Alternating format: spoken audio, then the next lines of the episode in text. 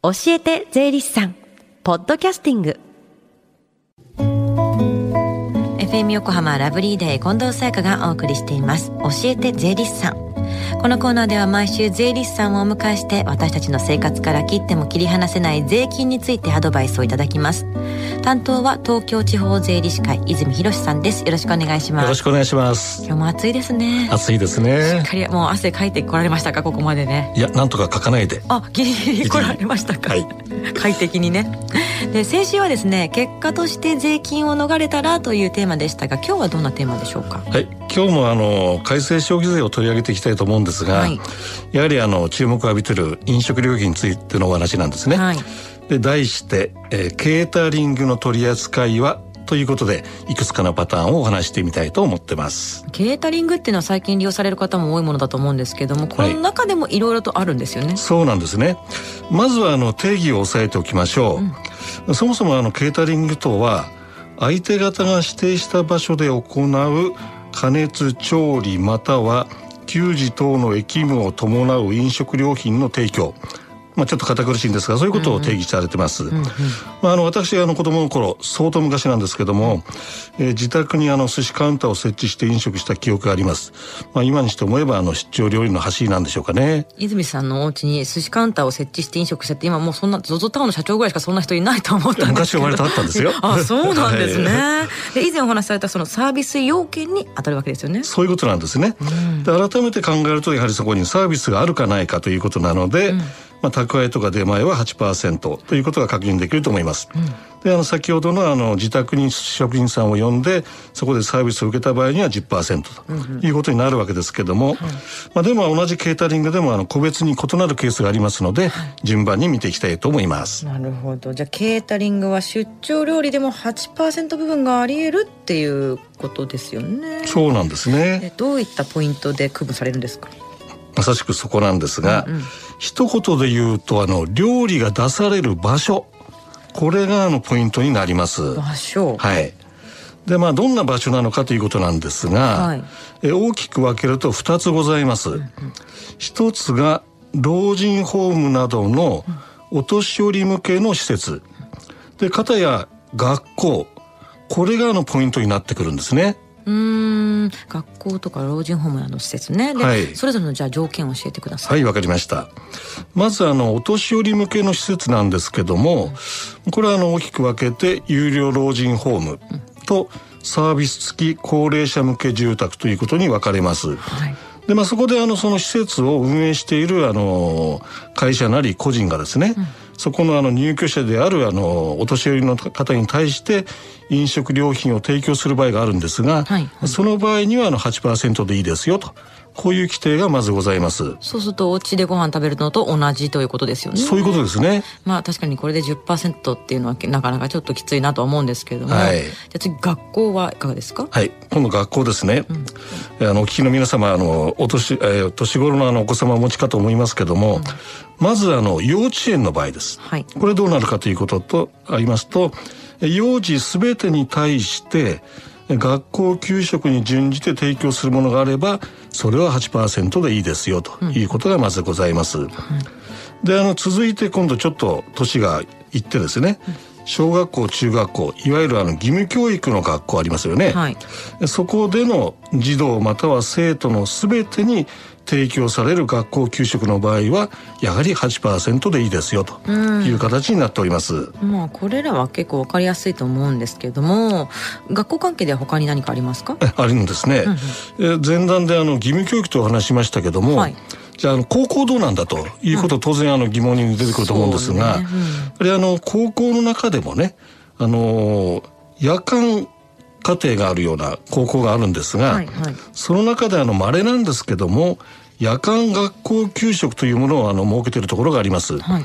でそういうことであればそこの全ての生徒に提供するものであればやはりあの8%でいいですよという、うん、あの取り扱いになっているようですね。なるほど。じゃあ義務教育はまあ全て OK で高校は夜間のみ。そうですね他にはもう学校での8%ってなるところあるんですか？はい。これはあのちょっとあの別な組織って言いますか同じ学校なんですけども、はい、あの特別支援学校というものがございます、はい、はい。まあ、そこのあの幼稚部、まあ、幼稚園ですね、うん、からまたは高等部、まあ、高等学校に相当するところにおいて、はい、全ての幼児または生徒に対して提供するものもこれは8%でいいですよと、うん、まあ、いわゆる義務教育の話と全く同等に扱われているということですね。うんはい、でもう一つあのこの特別支援学校に関連してですねあのこの学校が寄宿舎をあの持っている場合が稀にあります。はい、そうするとあのそこにあの入っている幼児児童生徒に対するやはりそのいったご飯物ですね、うんうん、これもあの8%でいいですよという形になっております。うん、ですからまああのこういったところを見てきますとやはりあのお年寄りだとかそれからあの時代を担う子どもたちについては配慮がされているのかなということは伺えると思いますね。そうですね。お年寄りとか子どもたちっていうふうにまあざっくり分けられるのかな。はい、で、まあ、改めて考えますと小中高っていうのは今出てきたんですけども大学はどうですか？まあいいところにあのお気づきですね。うん、やはりそう皆さんそう思うと思うんですが。はい結論はこれ10%なんです。ほうほうほうでまずあの義務教育でないということ、うん、それからこちらのあの大学によくある学食、はい、まあ、いろんなテレビ等でも紹介されてますけども、うん、そこはあのそこに集う学生さんが一律に同じものを食べるということではございません、うんうんうん、食べる人もいれば食べない人もいる、ね、いわゆるあの言ってみれば一般の食堂なり飲食店みたいな。レストラン、うんうん、こういうような扱いになってるっていうところがポイントなんですよね。なるほどね、まあ、はい、それぞれですもんね大学は。そうなんですよね。うんまあ、こんなところであのちょっと今まで何回かに分けて見てきましたけども、はい、まあ、今日のちょっと最後にあのおまけじゃないんですが、うん、あのー、列車の中で、はいワゴンサービスがあってコーヒーとかなんか買いますよね、はいはいはい、コーヒーとかビール買いますよね、うんうん、この場合どうだと思います？あれは8%じゃないんですか？今私ビールと言ったんですけど。あビールの場合は？はダメ、うんうんうん、でもあのこのワゴン移動の販売は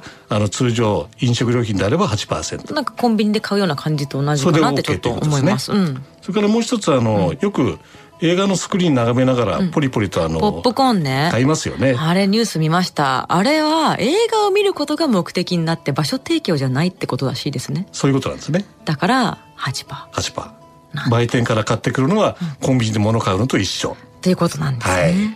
いやもうこれ軽減税率の対象になるかとか、これからまたどういう例がっていう例が永遠と出てくると思うからね。そうですね。話がね、止まらないような気がするんですけどもね。ねさあ、そして最後に聞き逃した、もう一度聞きたいという方、このコーナーはポッドキャスティングでもお聞きいただけます。FM 横浜のホームページ、または iTunes ストアから無料ダウンロードできますので、ぜひポッドキャスティングでも聞いてみてください。番組の SNS にもリンクを貼っておきます。この時間は税金について学ぶ教えて税理士さん。今日のお話は軽減税率、ケータリングの取り扱いはについてでした。泉さんありがとうございました。ありがとうございました。Lingers on the fading sound of footsteps so clear to hear whenever I find you with empty beer bottles in your hand I see someone four years old staring back at me. Once you told me you don't know who you are. There are pieces of you lost somewhere along the way. You've been searching hopelessly in a wrong place. Cause they have always been with you from the very start. So many years you haven't been yourself.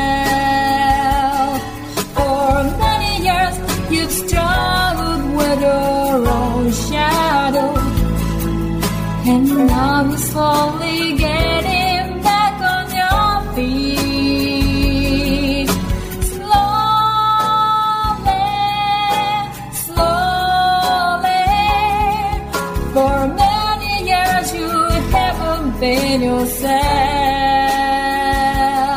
So many years you've struggled with your own shadow, and now you're here with mirror the lost pieces together.